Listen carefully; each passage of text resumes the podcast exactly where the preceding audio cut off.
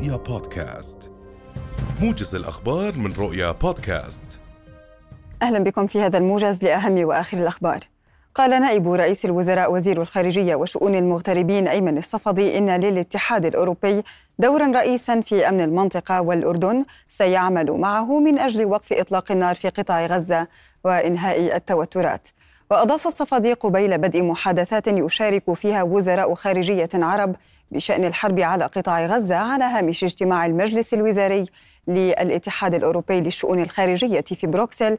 أضاف أن الاحتلال بسياسته الحالية يدمر مستقبل السلام والأمن في المنطقة والحل الوحيد لما يحصل في فلسطين هو حل الدولتين. من المتوقع أن يقدم جهاز استخبارات الاحتلال الموساد اليوم إحاطة إلى مجلس الحرب بشأن التقدم في صفقة تبادل أسرى مع حركة المقاومة الإسلامية حماس. وسط خلافات في حكومة الاحتلال بشأن الحرب في قطاع غزة وضغط من أهالي المحتجزين. ووفق ما ذكرت صحيفة يدعوت أحرنوت فإن رئيس الموساد سيشارك في مجلس الحرب مساء اليوم.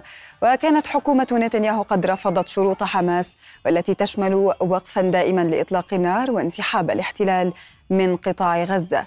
بذريعة أن هذه الشروط تهدد أمنها وأن الضغط العسكري كفيل بجعل حماس توافق على صفقة تبادل أسرى بشروط الاحتلال.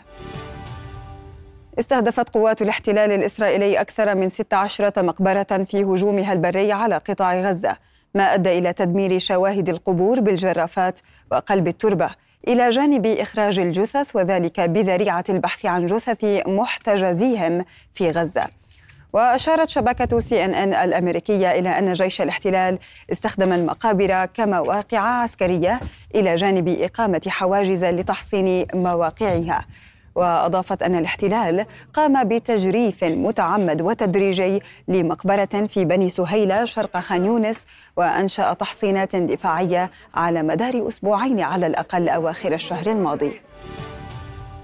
في اليوم الثامن بعد المئة من العدوان على قطاع غزة استشهد عشرات الفلسطينيين وأصيب آخرون فجر اليوم جراء قصف الاحتلال المتواصل على مدينة خان يونس.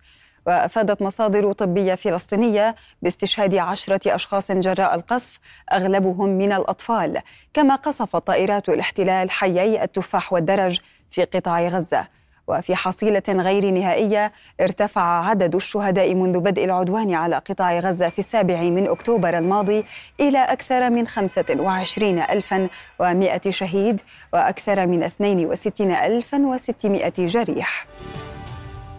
أقر مجلس النواب في جلسة تشريعية اليوم مشروع قانون معدل لقانون ضمان حق الحصول على المعلومات.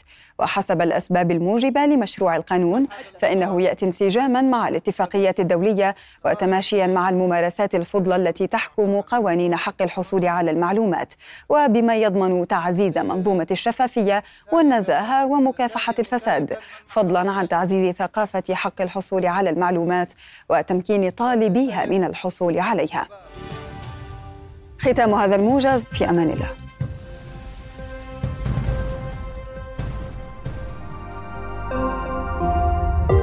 رؤيا بودكاست.